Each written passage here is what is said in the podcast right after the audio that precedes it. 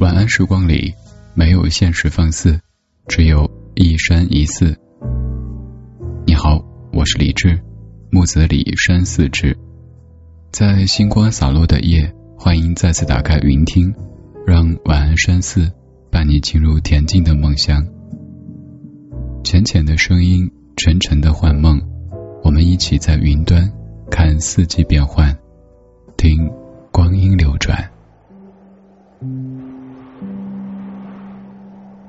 季虽然寒冷，但不能蒙头睡觉，因为头部是全身阳经的汇聚地。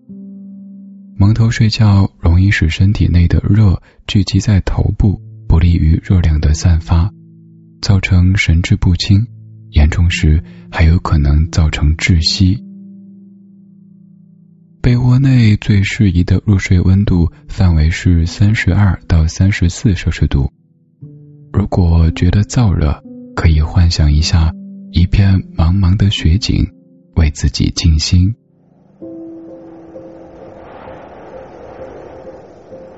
彤云密布，狂风呼呼的吹着。突然，一声清脆的声音传来，屋后已经枯死的老树断裂，不知是不耐这狂风的抽打。还是被积雪压弯了腰身，冰天雪地的严冬，丝毫不能阻挡孩子们的热情。他们穿着厚厚的棉袄，把自己围得严严实实的，拿着铁锹来到村里的山坡上，排成一行行，一个紧抓着一个。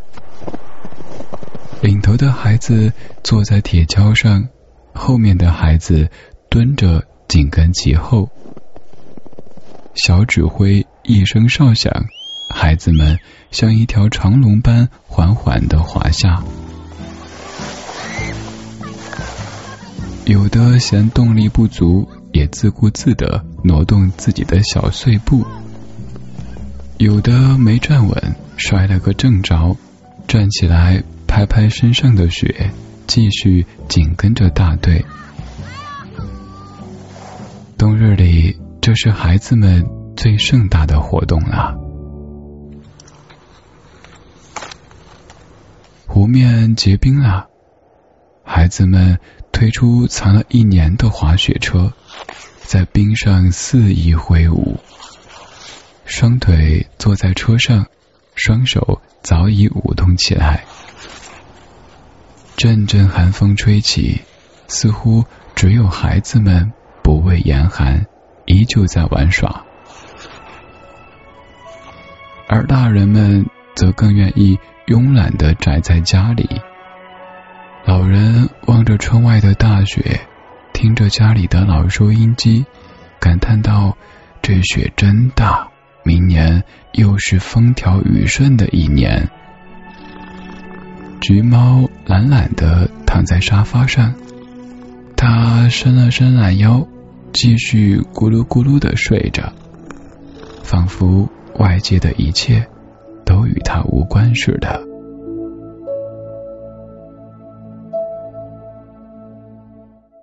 北方的冬天，大雪纷飞，雪花像一个个小精灵一样，蹦蹦跳跳的滑落下来，给人们带来寒意。也带来惊喜，而现在我还想和你感受南方下雪的冬天。在南方，冬天下雪几乎成了一件稀奇事，所以我对雪更是情有独钟。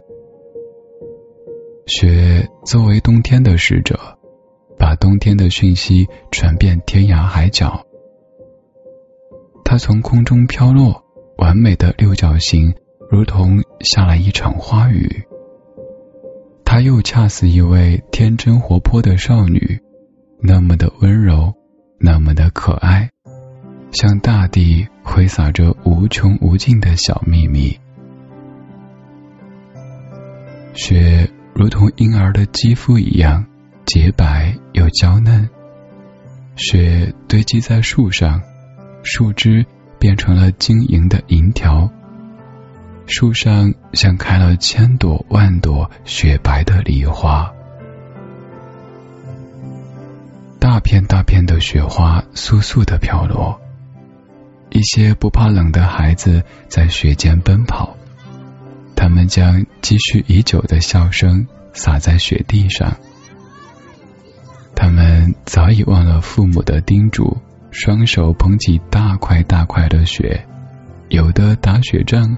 有的堆雪人，甚至将结紧的雪放入口中。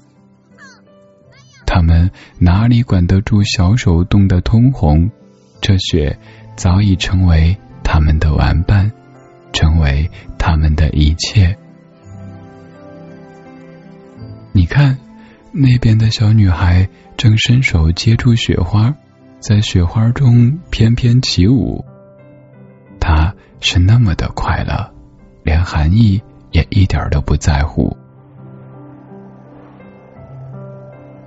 夜间下雪时，我爱站在街灯下，头向上仰望着，眼睛努力睁大，看着被灯光折射过的飞雪，雪花调皮的打在脸上，有些也渗入衣服里。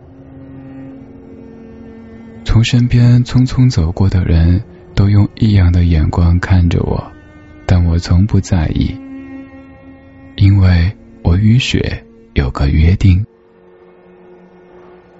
我对雪总是那么的依恋，以至于在冬日，倘若没了它的踪影，便觉得生活中似乎缺少了什么，变得很是空虚。我喜欢冬。的一切都是那么宁静，没有城市的喧嚣，全世界都非常安静。但我更喜欢雪，所以与其说喜欢冬，不如说我喜欢有雪的冬。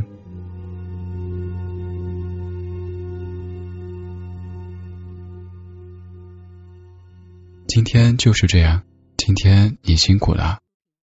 现在忘掉所有烦扰，今晚睡个好觉，明天一切更好。我是李志，在北京，祝你晚安。